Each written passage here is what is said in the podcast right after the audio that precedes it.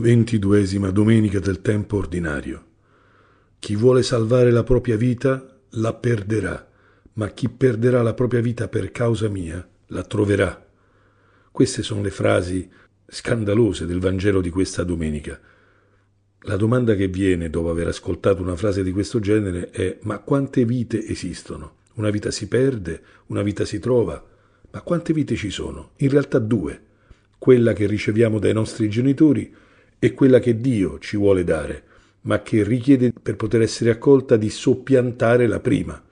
Infatti, nel testo di questa domenica appaiono due modi di pensare, come anche nella seconda lettura, che è sorprendentemente consona alla lettura del Vangelo, dove si parla di non conformarsi alla mentalità di questo mondo, ma rinnovarsi, c'è un rinnovamento di pensiero da fare, un passare da un pensiero a un altro pensiero, due modi di pensare.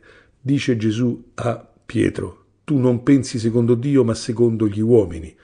C'è un pensiero che resta sicuro nello steccato di quel che è umano, logico, conveniente, opportuno, vantaggioso e, va notato, proietta su Dio la sua matematica, perché Pietro, che contesta l'ipotesi del dolore predetta da Cristo, non lo fa in nome dell'umano, ma del divino. Dio non voglia, Signore, dice lui, questo non ti accadrà mai.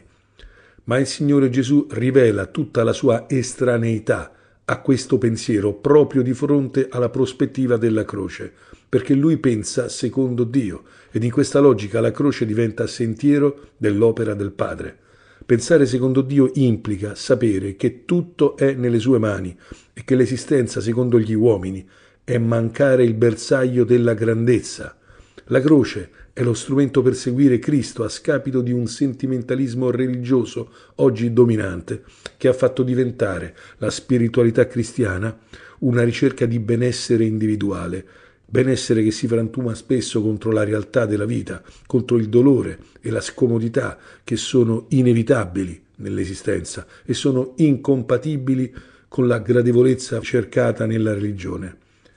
Ma il giorno in cui mi fido del Padre, in una croce, in un momento di sofferenza, nell'assurdo, nel dolore, è quello in cui Gesù diventa il mio vero Signore. Perché se il Signore non è presente nel dolore, allora non è presente neanche nel piacere in nessun'altra parte. Il sistema di vita del pensiero di Pietro è un'esistenza da slalomisti che evitano problemi, scomodità e dolori, e pone la base di una umanità di alienati, incapaci di misurarsi con gli spigoli del reale, che diventano padri latitanti, madri ansiose, sposi egocentrici, persone superficiali, niente amore, solo comodità. Questo pensiero può concepire un sacrificio solo in vista di un guadagno, di una acquisizione. Pensare secondo gli uomini vuol dire assolutizzare l'umano e farlo divenire sottile è inconsistente, ma abbiamo bisogno di qualcosa che sia più grande di questa vita e consenta di andare oltre noi stessi. Abbiamo tutti bisogno di rinnegare noi stessi, perché è tutta la vita che cerchiamo qualcuno che ci ami veramente, decentrandosi, amando senza calcolo, senza passare il conto, senza recriminare. Cerchiamo qualcuno che rinneghi se stesso e siamo felici quando lo troviamo. Allora abbiamo tutti bisogno di imparare questa arte. E se abbiamo sperimentato di saper amare così, di innamorarci così, di poter essere padri o madri o fratelli o amici o colleghi così, allora sappiamo cosa sia la libertà, cosa sia la vita vera. Abbiamo bisogno di riscoprire questa vita, che è dono di Dio e che ci è consegnata proprio attraverso la croce. Cioè la croce è quel momento in cui noi finalmente facciamo questo salto fuori dalla nostra vita e lasciamo che Dio ci dia la sua vita.